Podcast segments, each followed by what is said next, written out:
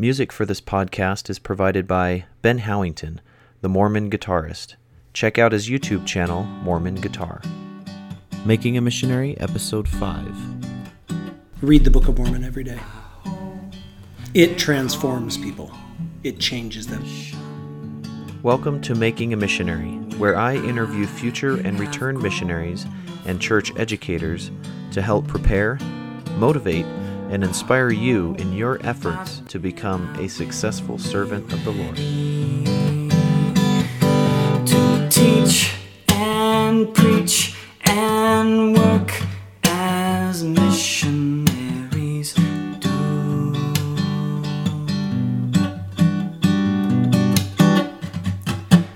Annyeonghaseyo. Welcome to episode 5. I had the opportunity to sit down with Sam Beeson, who, uh, where do I start? So he is the father of Eliza Johnson, who I interviewed for episode 4. He has been back from his mission for 25 years. Um, he was also my high school English teacher, and he currently serves or works um, at the high school still teaching English. And he's also a bishop. So it was a wonderful opportunity to me to for me to to sit down with him and talk. And I really, really loved his perspective on missionary work as a bishop, also as a former missionary. Um, so, really wonderful, amazing interview that I had with him, and I'm really excited to share that with you. So, I hope you enjoy that. Um, but but before then, I, I want to do a little bit of housekeeping. I want to remind you that if you would like to see the show notes for this episode or any episode, you can go to makingamissionary.org slash episode 5, and that's for this episode. And in the show notes, you can basically see some of the pictures from, from his mission and an explanation of, of of him as a missionary and kind of my summary of, of the interview, things that I don't quite mention in the in the episode itself. Also on my website, there's a page called Where'd They Serve, and it has a world map with markers, and you can click on a marker and it will bring up that mission in that area, and also any um, any anyone that I interviewed who served in that area and you can click on their name and it'll it'll take you to their their show notes on their page. So that's a really cool feature that I that I like about my my website but um so yeah. Anyway so without further ado here's my interview with Sam. All right everybody I'm sitting here with Sam Beeson. Um, we're actually sitting in his high school classroom at American Fork High School. And I'm I must say that I'm very excited and um, to have the pleasure to to to finally meet with you. Um, Sam is a really busy guy, and he took the time to to get together with me. So, um, by way of introduction, I asked Sam some questions about uh, about him, who he is, what makes him who he is, and I I. Uh, was actually really impressed with some of the some of the things that he's accomplished in his life. And um, he was actually born in Washington State, but he has lived in uh, in Utah pretty much his whole life. He is an author of five books, one Valentine's book and a and four Christmas books. The latest of which is titled A Rare Nativity, and that can be found on BarnesandNoble.com. Nice plug, man. Thank you. Um, he loves the Book of Mormon, and he is an English teacher, like I mentioned, at American Fork High School in American Fork, Utah. And he's also an English professor at University or uh, Utah Valley University. I'm used to still used to calling it Utah Valley State College because Yeah, that's yeah. what it was when I when I went there. I graduated um, after taking his class 15 years ago, so yeah, it's kind of this is old nostalgic. times. It is nostalgic being In back here. depending on how this goes, I can go back and change your transcript and bump your grade. Sweet. Let's see All right, let's let's see let's see about that. Um, something that I really thought was very impressive with about Sam is he said he mentioned that he writes something every day, And one thing that I've heard from uh, a lot of other authors that are guests on a lot of the shows that I listen to is that a writer needs to write every single day. Yeah. And as an author, that that um, seems to be something that um, you take seriously. Yeah. And last year, in fact, he said that he wrote a handwritten letter to someone different every single day. And that was probably a a really fun journey that you took. It was really fun. It, it, that was so. This is airing in 2017, so that that would have been 2015 that that happened. Yeah, you yeah. so, it was 20 um, last Yeah. week when you mentioned that. Yeah, yeah. And it was. It was. Uh, I got about eight people who wrote me back. Really? Out of 365? 365. And I have, I, I not only hand wrote the letters, but then I kept a journal of what I wrote to them. And then I kept a digital list of the people and then a handwritten list because I didn't want to duplicate. I have about five duplicates. People I, I wrote my sister twice. I wrote my son twice. I wrote my wife twice. But yeah, it was good. It was by November cool. I was spent. Ugh. I imagine. Um, did you? Um, so, as far as journal keeping, do you keep? I, I imagine you've probably kept a journal most of your adult life. I started in earnest in 2006. I started teaching high school in uh, 1997, and then I got a master's degree, and then I started dabbling really in, in uh, more seriously in writing. And then I thought I got to start writing every day, and it helps motivate students to write every day too. I mean, that's not why I do it, but to keep up the craft and to try things out. But yeah, since 2006, it's been every day. Cool. Yeah. And what kind of journals? There are a lot of different journals people swear by. Mm-hmm. What kind of? Do you keep one journal? Do you have several different kinds of journals for different types have, of? yeah, I got content? a lot. It, I usually buy one at the end of the year, and it's usually a moleskin with a pocket in the back. Uh, usually, I, I like the size that I can carry around with me. That way, if I get an inspiration or a thought, I can dabble it down. 2006 was my first one. It was about the size of an iPhone, although iPhones weren't around. And I just had it in my pocket, and then I would just write five to ten sentences. That was a poem a day. That was 2006, a poem a day. And there's like three good poems in there, and there are so many stupid poems in there. but that was a good. That that's what got me started. Then I got excited about writing thereafter, and then one year I wrote about my wife every day. She didn't know I was writing about her, and that was a wowie to her at Christmas Day. She liked that. Cool. Yeah, it's fun. I'm. Uh, I've made a resolve to to journal more because I I would like to become a writer because I have a lot of ideas that I feel it would be beneficial to share with Yeah, yeah. people. And, It was the resolution. Did it happen 2017? Like, it, has it just started a, a few days ago? Yeah. no, well, I'm I'm waiting for my journal to come in the mail to officially start. So it's Cool, man. it's it's That's good. being it's So you shipped. ordered it. and- Good. Yeah. Good. You, you got to like what you're writing. Yeah. Yeah. Yeah. I'm I'm excited. It's kind of I think I'm going to start off with the gratitude journal. And kind of see where that takes me because I I get inspiration throughout the day and would like to record. I mean, I, I put it like in Google Drive or digitally, but you know, handwriting yeah it, i've found that handwriting a journal it's you're more thoughtful you're more pensive your sentences and your your ideas come across as, as a little bit more sincere. And uh, gratitude I'm, that's a good way to start. Elder bednar said that that was a, a show of conversion when we're converted we begin to show gratitude it, it becomes less about us and what we see around us that we're grateful for which makes this interview kind of interesting because it's like let's talk about me and it's like well i'm kind of i'd kind of like to distance myself from me You Sure. know? Yeah, I interviewed uh, an author named Kevin Clayson. He wrote a book called "Flipping the Gratitude Switch." cool and he's he's kind of been a big part in inspiring me to to be write down what I'm grateful for. It was a really fun interview. that's fun Um, but I guess we'll start with with the questions that I have that I I shared with you that you mentioned you have forgotten. absolutely forgot honestly i have no clue We're gonna make this as organic as we can. But um, the first one is for the audience. Where and when did you serve? Served in the Scotland Edinburgh mission from August of 1990 to 1992. how many missions were there in Scotland at the time? One. It's swapped a lot. There's chances are listeners know someone that went to Scotland, and some it was the Scotland Ireland mission a long time ago, and then it was the Scotland Edinburgh mission, then it was the Scotland Edinburgh and the Scotland Glasgow mission, and then it went back to one mission, then it went to two again, and now it's the Scotland Ireland mission again, which is the ultimate place to get called. I would think So so there's one mission again. there is Or, one mission for those two been. countries. Yeah. Yep. Yep. Okay. Yep. Oh, cool. Ireland and Scotland. Sweet. When did you become converted to the gospel?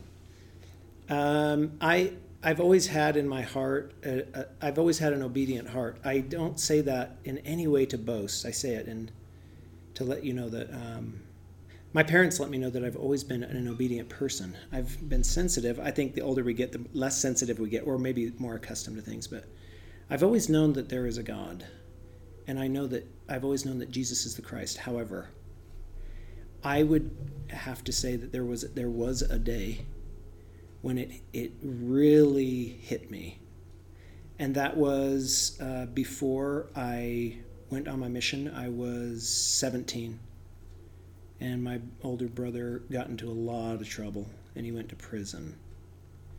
And I was um, he got sentenced to two life sentences without parole. He was going to be there for the long haul, and I was in my Both room. yeah, no kid.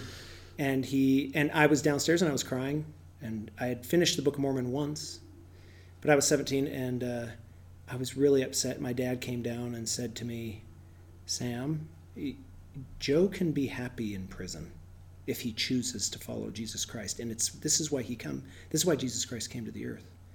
And, and you need to understand you can't your sorrow will not it doesn't help things but you can take that sorrow to the Lord and he'll take it from you.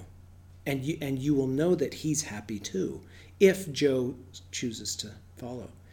And immediately I felt better. Immediately and I dried my tears and I went that makes sense to me.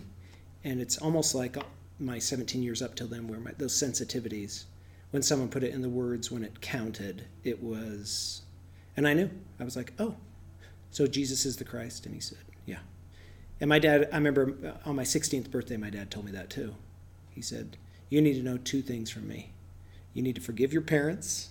the older you get, you're going to realize how we were trying our best, but we really didn't know what we're doing. And that Jesus Christ is the answer to everything. And you just got to know it. And I wasn't, you know, I had my skateboard under my feet in this living room, just kind of like, yeah, okay, love you. But it wasn't, you know. Right. Yeah. But it but that uh, it hits you hard what he said. Yeah. I would say the the biggest conversion moment for me was actually in the MTC when we were teaching we were doing a mock discussion with some of the other elders in our district and we were talking about the um, the first vision Yeah.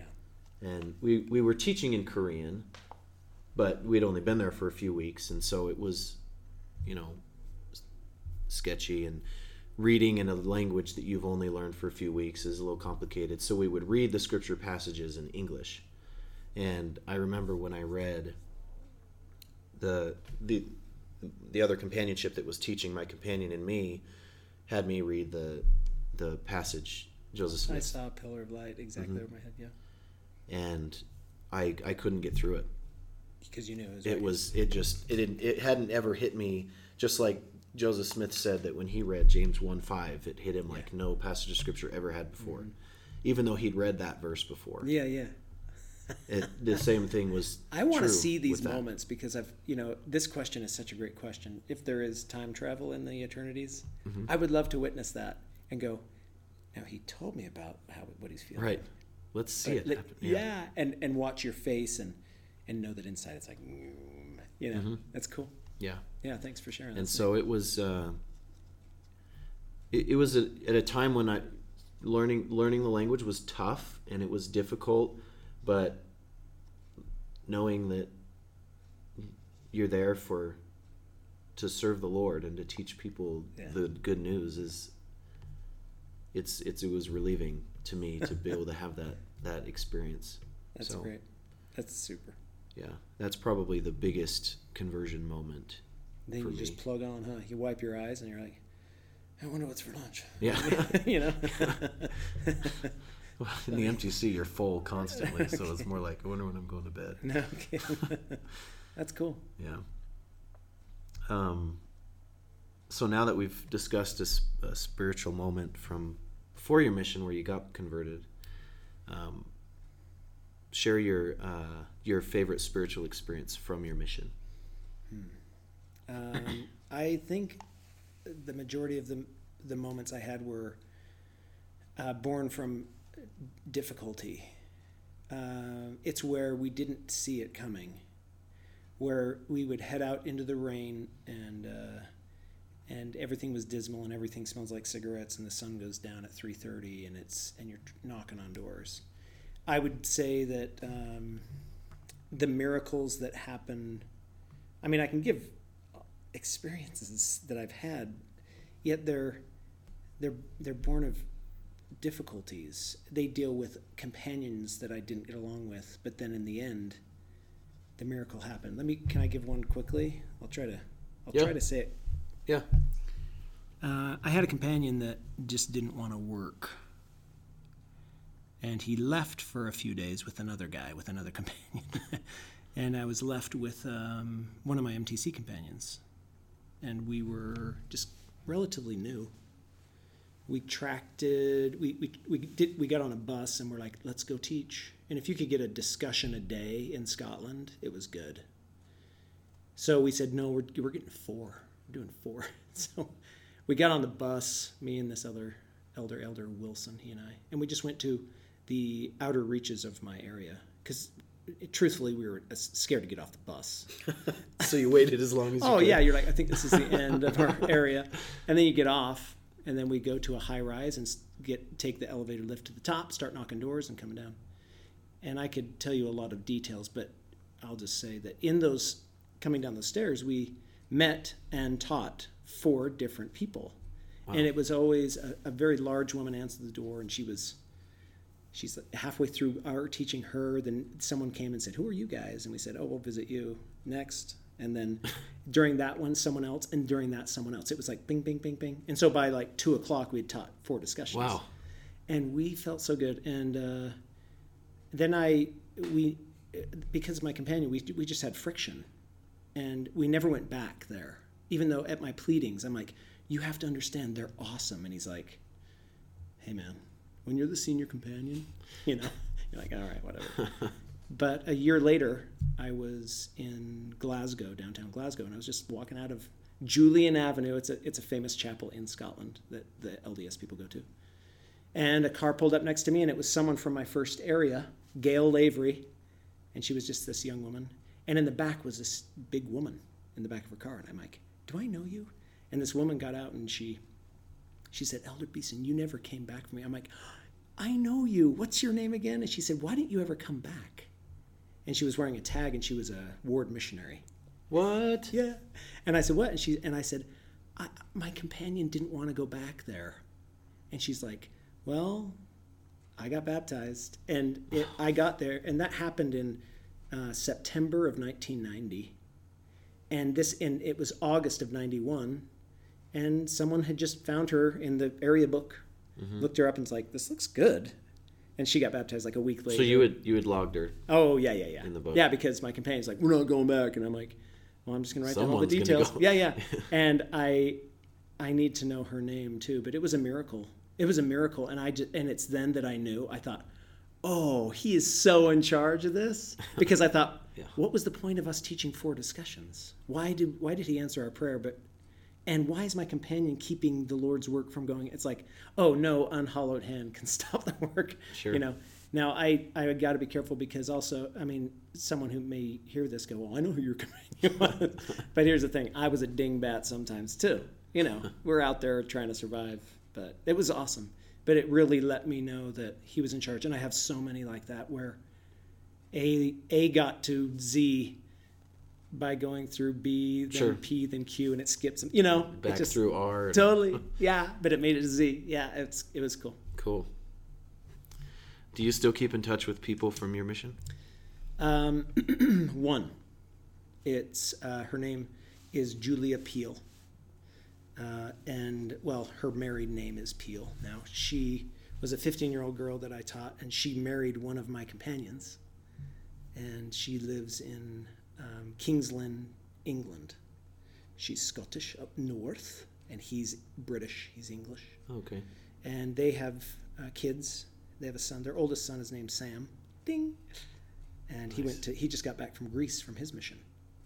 And, but I think of the of the 26 people that I it, was- I baptized or participated and helped, you know, get baptized. Some of them went inactive, obviously. You know, some of them just the next week they were back to smoking. Some of them died, as you know. You know, it just happens. But it was about my conversion. My mission was about my conversion. Sure. And it, I, I didn't mean for it to be that way, but it was. Oh, the Lord can do His work. Right. but He just put me through a lot of fires in a wet land, to, you know, to figure things out. Yeah. What is your favorite scripture? Uh, today, it's it's you know I, I read every morning. I wake up at five every morning and I give an hour to the Book of Mormon and other scriptures. But I always start with the Book of Mormon. But today's I don't know. I, I, I honestly don't have a scripture. But today a, a favorite I would have to say today is Mormon chapter one verse two, where Mormon says, "When I was young, I was ten. Ammaron came to me and he said, "You are quick to observe." And I was like, okay, let's study that. And this morning, my study was Elder Bednar in 2005 or, or 15, five, gave a talk about what it means to be quick to observe. And he said something, Jacob, it is beautiful. He said, people who are quick to observe have the spirit of discernment. And the spirit of discernment has four steps. Step one is you see evil in the world. Step two, you recognize that part of that evil is in you, which is great. We're like, oh, I'm part of this problem that I'm criticizing all the time. Step three is you realize that there's good in the world and you begin to purposely seek it. And step four is you realize that that good is in you because of Jesus Christ. And regardless of how ugly the world is and how ugly the, the world is in you, and how good the world is, you're like, I can do good things because of Jesus Christ. And and he said that's what it means to be quick to observe. And I love that. That was today's study. And so every day I've learned that he will give us our daily bread. And often it's funny because I read that this morning and now I'm sharing it with Yeah. you. It's like, oh, I read that and I always share something, you know, Right. throughout the day. That was Bednar? Uh huh. Elder Bednar. Yeah. Oh, Bednar. Oh, he's amazing. Yeah. Yeah. Yep. So systematic and methodical and and loving. Yeah. Yeah. There's, I mean, not that there is any malice in really any of the prophets. but Right. Everyone has their. He's Strength. definitely, yeah. I love he's it. He, definitely he starts his talk. I pray that the Holy Spirit will be here to teach, that Right. I may speak by the power of the Holy Ghost, and you may learn. And I love. I I'm learning that now. I I, I want to be able to whatever we I talk about. I want to talk about grammar or punctuation. But because I prepared myself, it's like I can. Yeah, that comma rule is awesome. And you're like, it's actually not. It's the spirit. if I have it, you know. right. Yeah. what is the weirdest, uh, weirdest culturally different thing you ate or did on your mission? Uh, I had a companion who dared me to bite a jellyfish on Ayrshire Beach, which is where Robbie Burns is from. The uh, Auld Lang Syne, may all acquaintance be forgot. That's where he was born, Ayrshire. He's the famous, he's the Scottish poet. But we were out on a P day, and he's like, I'll give you five quid if you take a bite out of that jellyfish. It's vintage idiot missionary. And so I did, and then spit it out, and he paid me. But in terms of what Scottish people eat, uh, almost everything is meat and potatoes. Um, and you'll have three types of meat. You'll have like link sausage, then sausage, then beef, and four four ways to pre- prepare potatoes. I did have haggis. That's the number one thing. It's like, have you had haggis? And I'm like, yeah. And it's not as bad as everyone says. It's kind of like a, a gamey, gritty meatloaf, a moist meatloaf, not any. What kind of meat? Uh, well, uh, it, it Any? it yeah, but it's usually gamey, like deer. I mean, it's a goat's stomach apparently, or a sheep's stomach that they put oats and blood and all, and they mix it up and then boil it and then slice it. They eat it on Robbie Burns Day, which is January 25th, and um, it's his birthday, and the people play the bagpipes and you and you hang out in someone's house with rosy cheeks and they sing these pub songs and no one's drunk because you're on your mission and everyone's a member but you Right. know? But they act like they are. yeah yeah yeah. Yeah that's probably the weird, weirdest. Really good sweets there though. Like treats are really good. Cadbury's really good. Oh yeah. But i haven't been there you know it's 92 so it's been 20 this year will be 25 years since my return Did you ever learn how to play the bagpipe? no i i, I think i would like that i would like that no It's a fascinating instrument. Yeah. In fact, for the listeners out there, uh, Jacob Nelson, who runs this podcast, uh, his shirt looks like a bag from a bagpipe. You've got the plaid. Check out his Facebook page and you'll see my my uh, there you go. Yeah, you'll see it. my shirt. so explain in detail the most discouraging part of your mission and how did you handle it? Um, maybe it, it, it can be couched best this way. Um, about 10 years ago, again, I'd been home from my mission, 15 years ish, a fellow asked me a question that I wish people would ask me on my mission. I was flying to a grammar conference in Indiana, and a minister was sitting next to me from Idaho. And he- I was reading Shakespeare. He was reading the history of the Bible, and we just struck up a conversation. He was going to finish his doctorate at uh, the Samford School of Divinity. Uh, oh, sorry, the Beeson School of Divinity at Samford University. Oh, really? And I said, "Oh, I'm a Beeson," and we talked, and you know, and he said, "Hey, I have a question for you. You're LDS. You're Mormon." I said, "Yeah," and he said, "What do you wish everyone would stop misunderstanding about Mormonism?" And I'm like, "That is the best question, because it's." You're like, I hate that they all think this. Everyone has an answer. Everyone- Everyone, in the church totally, has an totally. to Yeah, that yeah, everyone does. But, but, and so it, I, it made me reflect on my mission, where it was the most frustrating part was people who, who in sincerity, misunderstood Mormonism, and even if I spoke, I, I believe by the power of the Holy Ghost to give them an answer, they were so entrenched in the question or their misunderstanding that they wouldn't entertain anything else. Mm-hmm. And so I've learned since then, I mean I'm 45 now, it I've learned it's not necessarily about how I can answer it, but I I've come to learn now that I need to more fully understand where their question is coming from because I think I could have just I I could have really got to the root of their question because they come up they're like use Mormon. I'm like, yeah, I'm a Mormon. Like, you just have five wives, and I'm like, yeah, I, yeah, I do. I have, I'm like, no, I don't have five wives. Ah, you do, and I'm like, I, I actually don't. They're like, yeah, you have five more.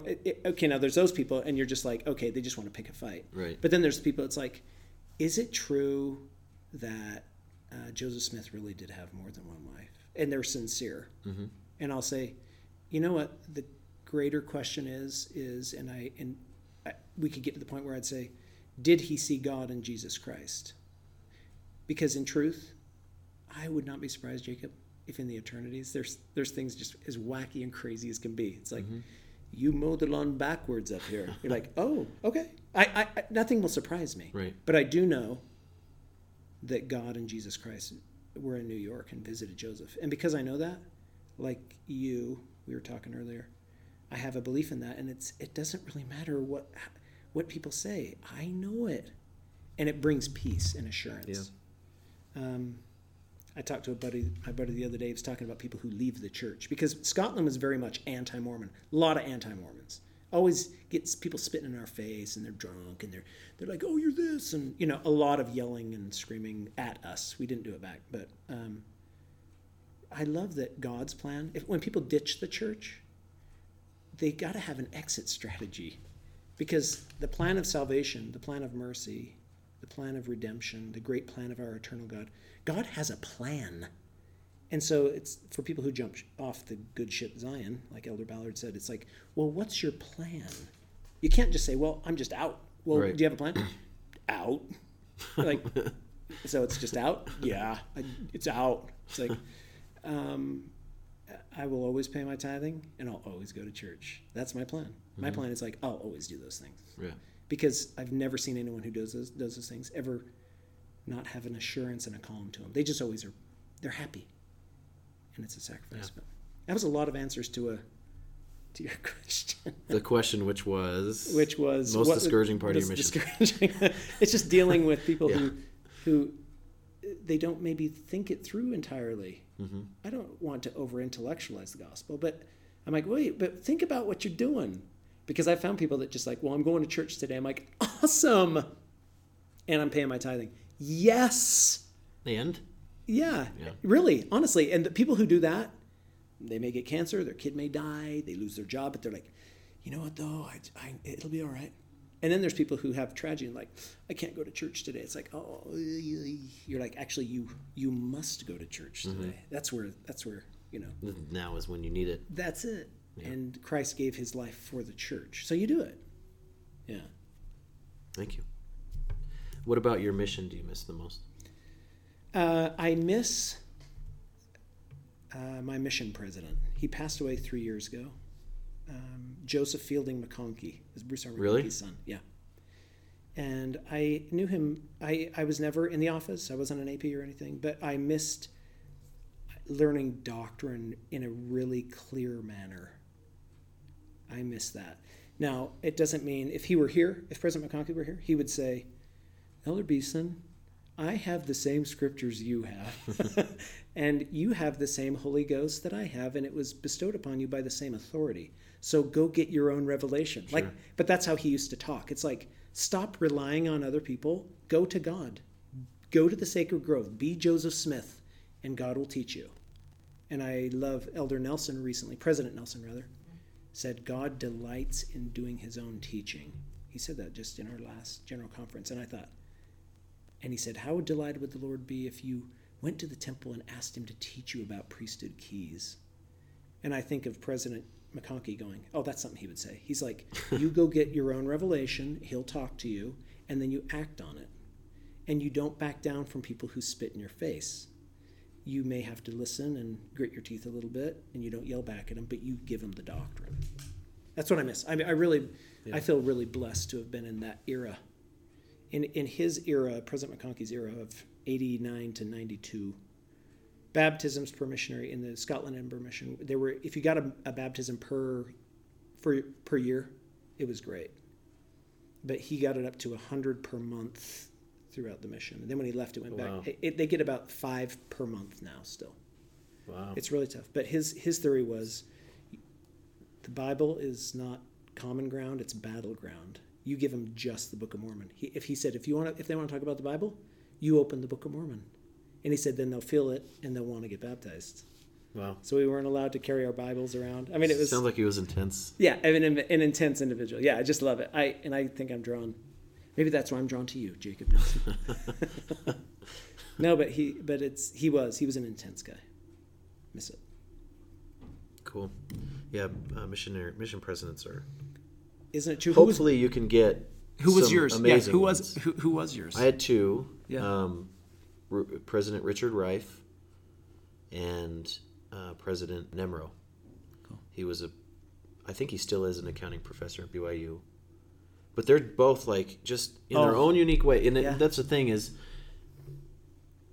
just like the the prophets, the apostles, in their own unique way, like Brother Bednar Mm-hmm. has just a very really good way of dictating the divinity of the gospel, and Elder Elder Holland his oh, his testimony is just you can feel it when he opens his mouth. Just Uh-huh. every every individual who's a role model in the church has their own unique way of portraying their testimony. yeah.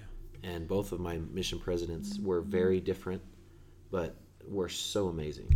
Yeah, it's the keys, and I, that's one of the gifts of the Spirit is understanding differences of administration. That's it's like to some it is given to be healed, to some it is given to heal, Mm-hmm. Sure. to some it is given to understand differences of administration. It's Right. like, oh, yeah, that's one of the things. You're like, oh, that's his strength, or that's her strength. Mm-hmm.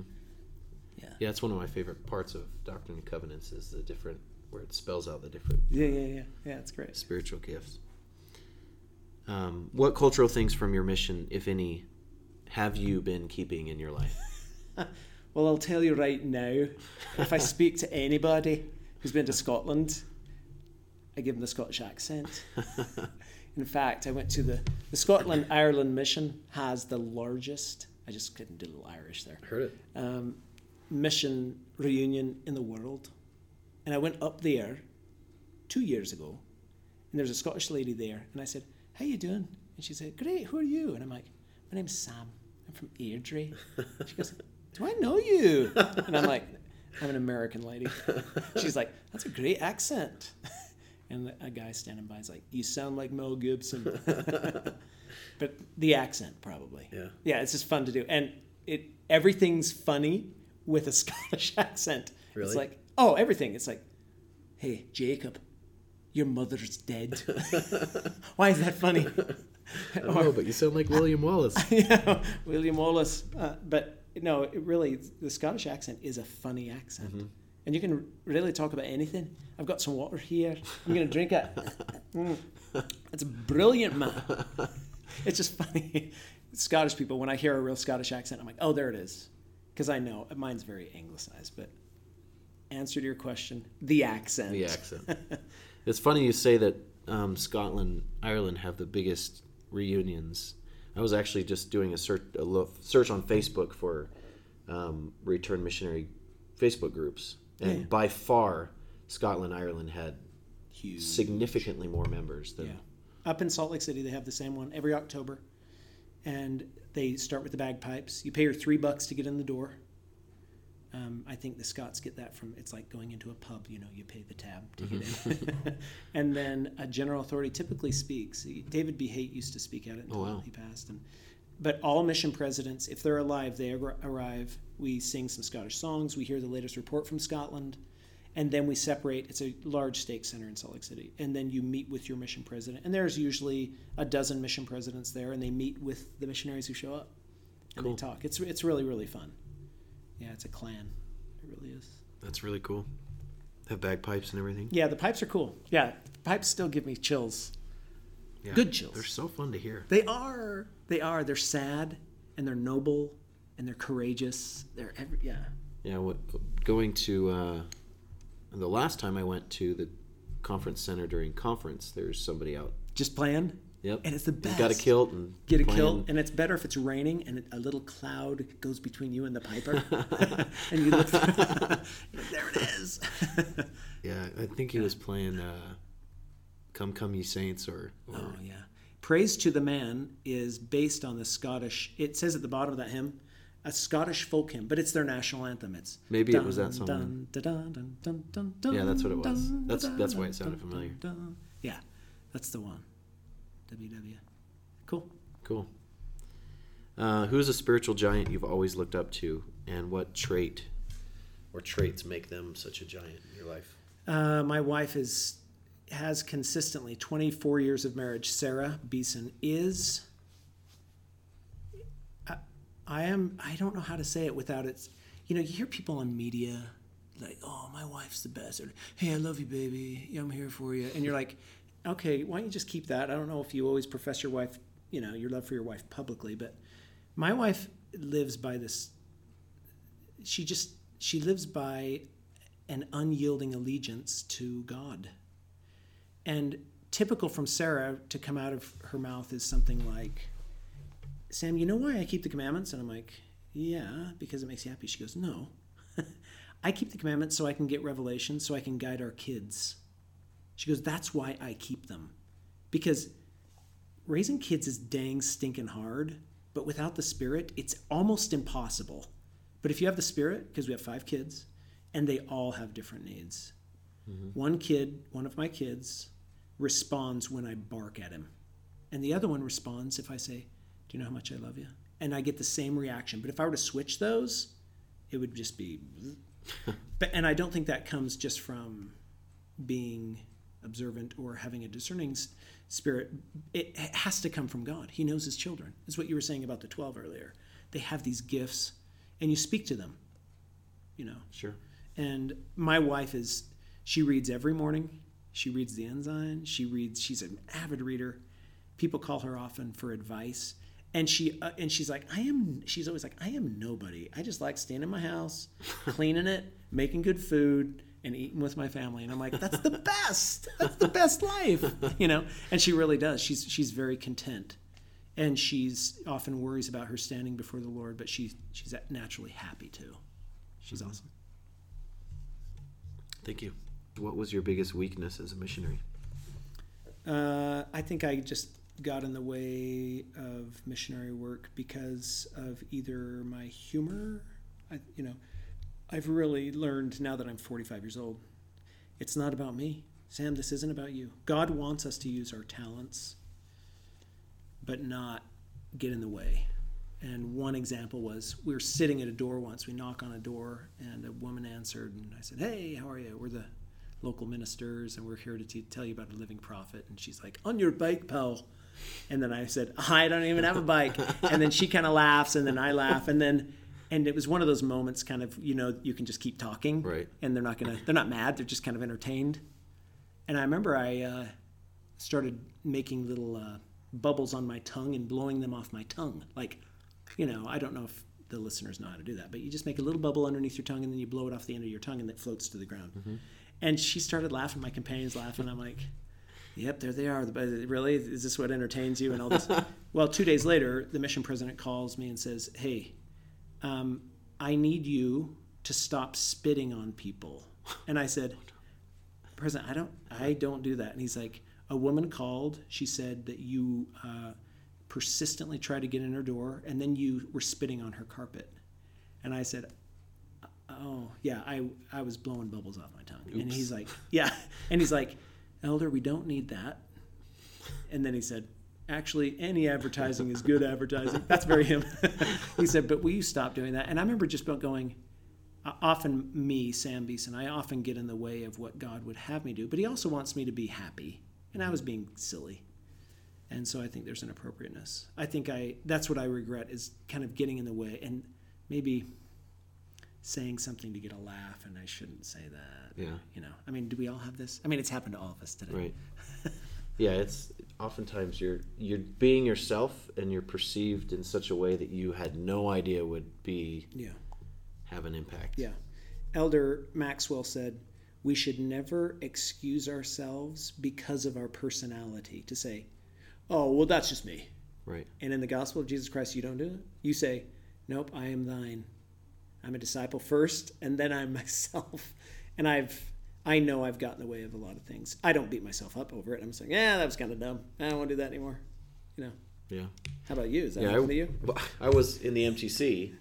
We we were there for eleven weeks, so we you know the apostles kind of cycle through who goes and talks, and we heard from Elder Ballard twice, Cool. which was awesome because he's so strong about missionary work. Yeah, he is.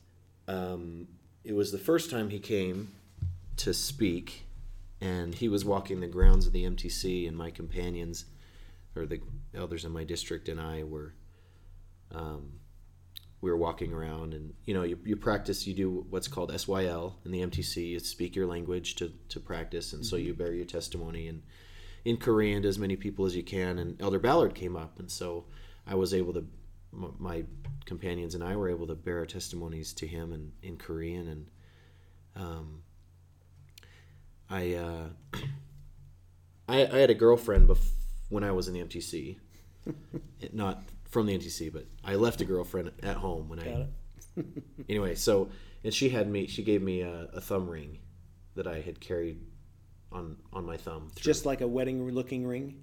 Yeah, it, it was a gold yeah, band? It was silver Okay. on my thumb, and um, I had it. I wore it when I was in the MTC, and after, I think it was the same day, Elder Ballard, when he was speaking to the entire MTC, mentioned when he was talking about, um, you know, make putting yourself mentally and physically in the work, hundred percent dedicating yourself. He said, an elder with a thumb ring cannot focus on the work. He said that the day He's- before. he said that no, the day or oh, when you bumped into him right there. after I had borne your testimony. my testimony to him in person, he spoke to the entire MTC and said and that said, as an anecdotal kind of a Anyway, so Oh I took my, ring and you off were like, and, and you bent over, like Yeah. hand underneath the chair ahead of you, and we're just like rocking spitting on it. Yeah, he he was- really said that. he said that. I liked it. I like that that happened. Yeah, it was. Um, Did you take it off immediately? oh yeah, I I didn't wear it after that. Oh, that's great. But- that's a testament to you, because I- that's what we do. When they say, you say, "Oh yeah, that's great." I could have said, "Oh, that's just you know, it's moot." it's yeah. whatever." it's Well, he doesn't know. He doesn't. Well, she's special. that's cool. I love that. I love that you did it that fast, Jacob. That's that's what's neat. I, well, I was like a prophet. Basically, told me. that. Yeah, yeah, yeah. Shape up or ship but, But I love thing. that. I mean, the fact that you just shared that with me, I know I'm going to share that with someone. because when we're in the service of the Lord, not on our missions, because the missions are the turning point for many of us. It's like, I'm different now. I think of things differently. I see God differently. But even years after, it's been 15 years for you ish. It's been 15 since graduating, 12. 12 years for, since Yeah. your mission, 25 since mine. But we should be able to, if the stake president says, Brethren, we need short haircuts, and we need to wear ties and ties, and we need to shoes. Okay, yep. And we do it immediately. We don't like, what? You just do it. Don't question, No. justify. Just, yeah, and and now listen, we we got to take everything they say with a grain of salt, but like it's like President Hinckley, where he's like, a sister can wear one pair. Mm-hmm. It's not about the earrings. It's about, oh, he said that. Oh yeah, they're out. It's Like, about obedience. Totally. And that's why I think it's cool that you were like off because I know that there are people, and this goes back to what Elder Bednar, you see it in the world. It's like there are people out there who would keep it on. And there, there are certain things with Sam Beeson that I'm like, yeah, but it's not that big of a deal. Because I realize part of that problem is me too. I know I got it in me. Mm-hmm.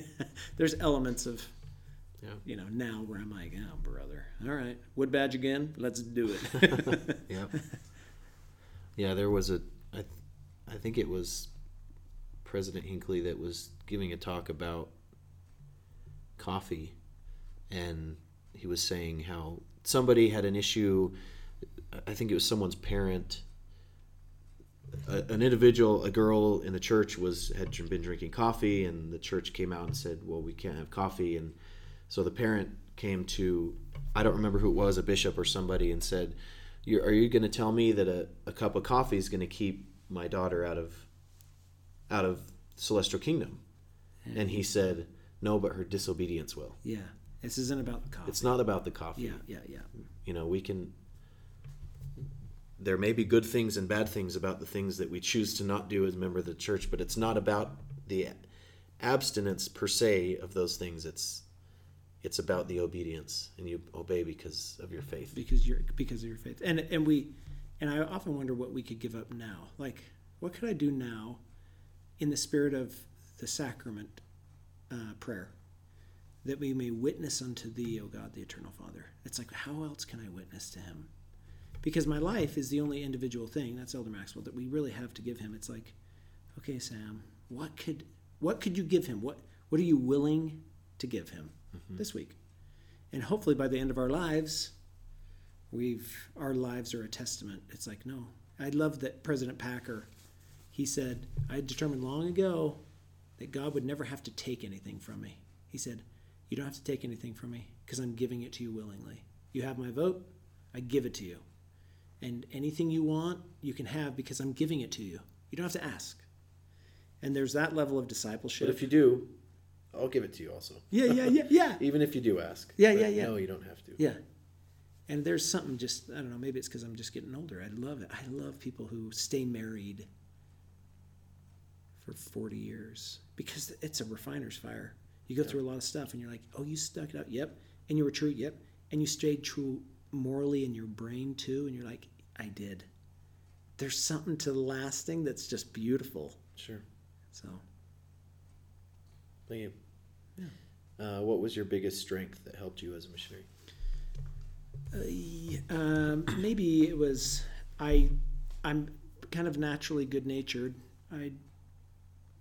I think probably that I can get along with most people. I had one argument, like a serious fight with one of my companions. It never came to fisticuffs, but we yelled at each other.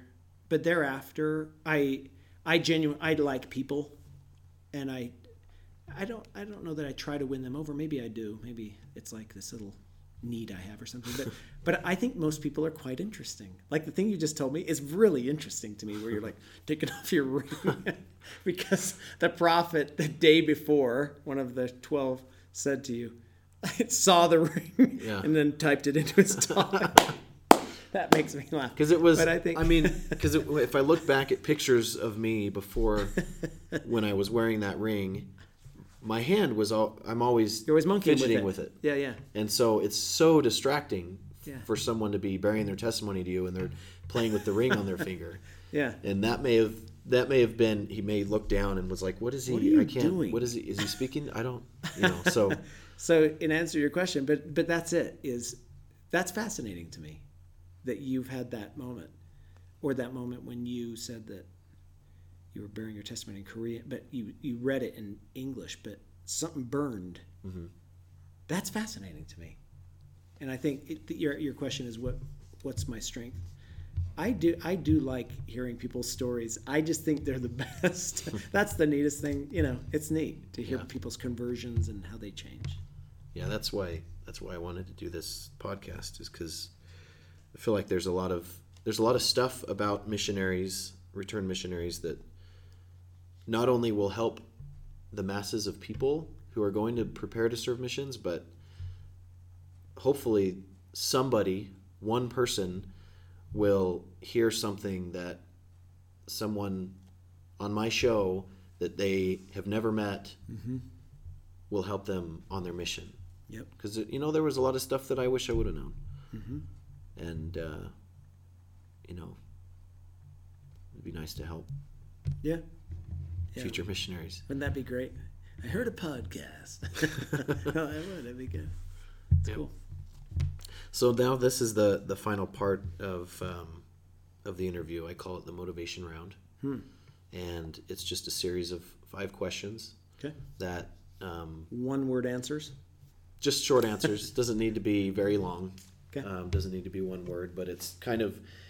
I feel like probably five of the most important um, questions for helping future Someone missionaries prepare to serve. Prepare. Okay. The motivation round is sponsored by myoilvault.com.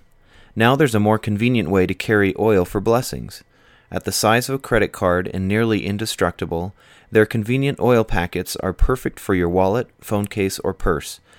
Visit makingamissionary.org/oil and get yours today. Was there a specific moment that made you want to serve a mission? There was not. I always wanted to serve a mission. Always. So from the time I was a little kid, I'm like, I want to be a missionary. And when I left the my family at the MTC, they used to go into the room and they'd sing and pray. That was those days. They were, they were all crying, and I'm like, see ya. Mm-hmm. And I was fine.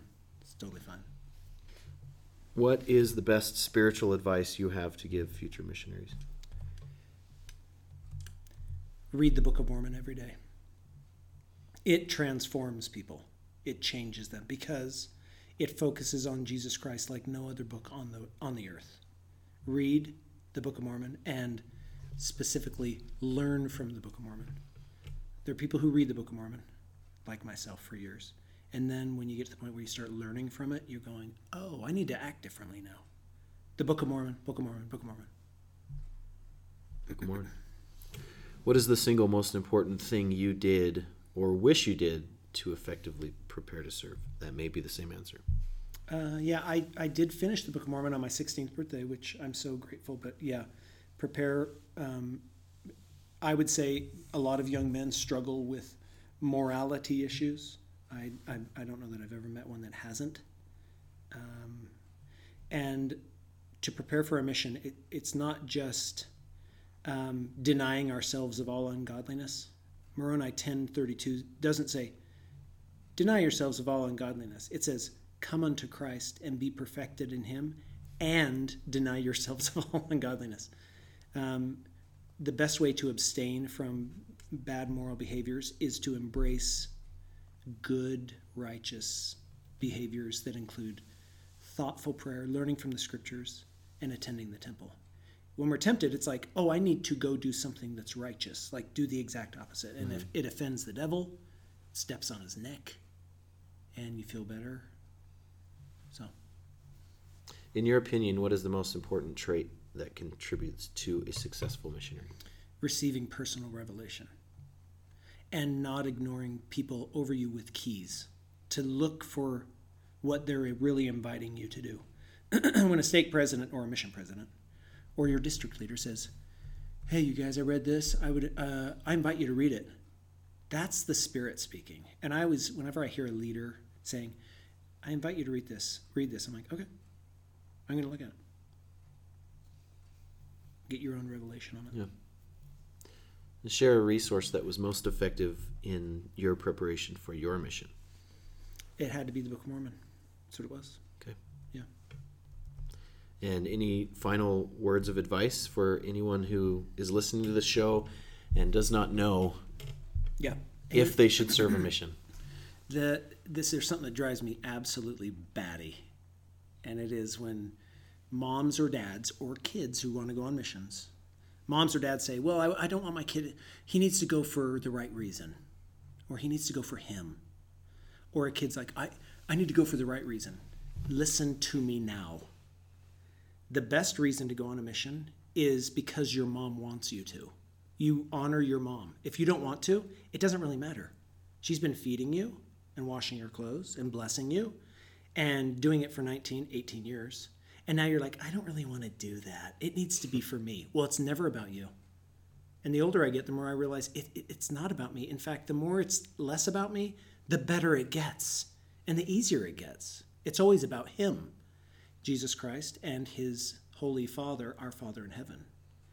And so when someone says, um, I don't know. Like my my wife has already said to the kids, and here's the thing: if my kids don't go on missions, okay. Two of them are have gone on missions, and I have three left. Uh, I have five kids, but if one of them says, "I don't want to go on a mission," my wife will just will she'll pull up her chair, toe to toe, and say, "I know you just finished some pie I made you. You're going to go on a mission for me eh, because I love you and you love me. Now go out there and work. Be a man or be a young woman and do it." and you're going to find that about three months in that this wasn't about doing it for me. And god will assure you that this is right. Now go out and do it okay? And there's the tie. Nope, you're going now i know people have tried that and you're like you can't bully. No no no that's not the point. The point is either the commandments are true or they're not. Honor your father and your mother. They want you to go okay? But i don't want to. It's like doesn't matter. Just do it and you're going to be okay. Yep. and you'll get assurances so. Yeah, and it's you're right. It's not it's not about whether you want to or not, and it's not about Yeah. the mission I need to do it for me. You're like, no, no, no. but you realize, hopefully soon, that it's the best thing you can do for yourself.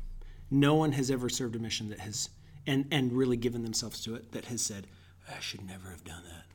Now, if they transgressed on their mission, yeah. Mm-hmm. Or if they come home and they read some stupid anti Mormon stuff on Google, that stuff just, whatever. You're like, no, it's oh, there's a foundation there. They'll be all right. Yeah. Hey, this has been awesome, man. Thank you very much. You're good. You're such a professional.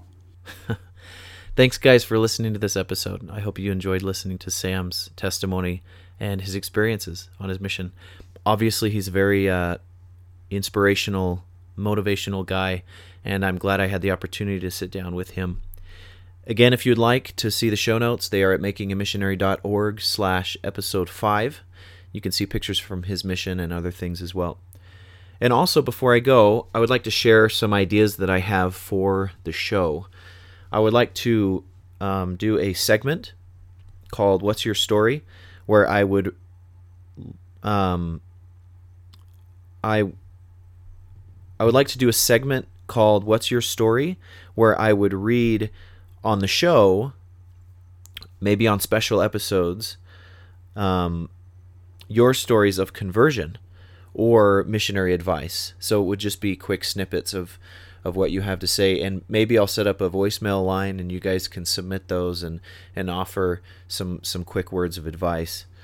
Also another segment I'd like to do is called preparation day where maybe every Wednesday and sometime in the middle of the week as bonus episodes I would read uh, mission letters maybe I could read once for my mission, or if you want to submit your own.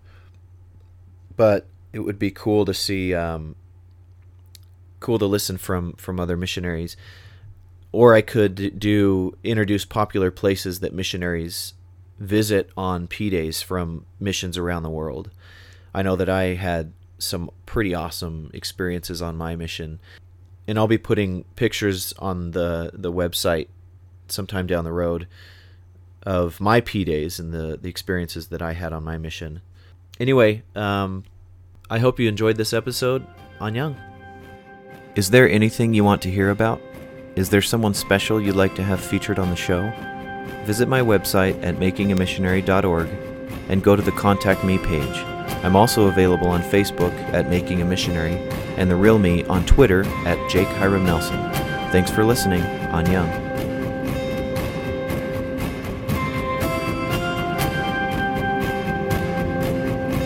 I'm pleased to announce that effective immediately, all worthy an able young men who graduated from high school or its equivalent, regardless of where they live, the option of being recommended for missionary service beginning at the age of 18 instead of age 19. We've also given consideration to the age at which a young woman might serve.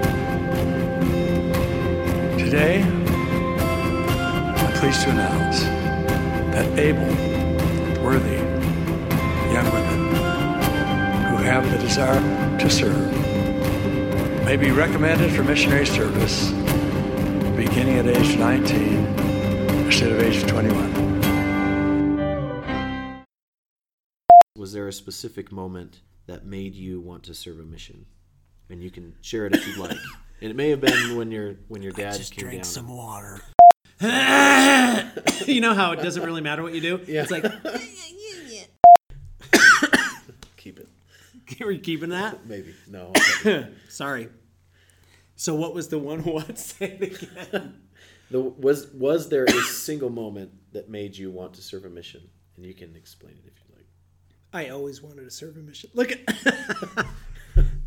You're gonna have to edit that, aren't you? Okay, we, we can start over. Oh, I'm such an idiot. Jacob, I'm ready. What was the? No, I'm not ready. Here, give me a drink of water. I'll...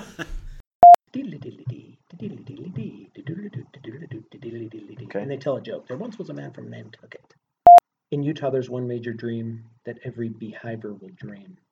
There's one major theme that every beehiver will dream. The theme I submit is to comfortably sit at the top of the pyramid scheme. You wrote that? yeah. Nice. and, and and so I want a lobster dinner. Check, check, test one, two. Test Hello. one, two. Hello. Check one, two. Ah!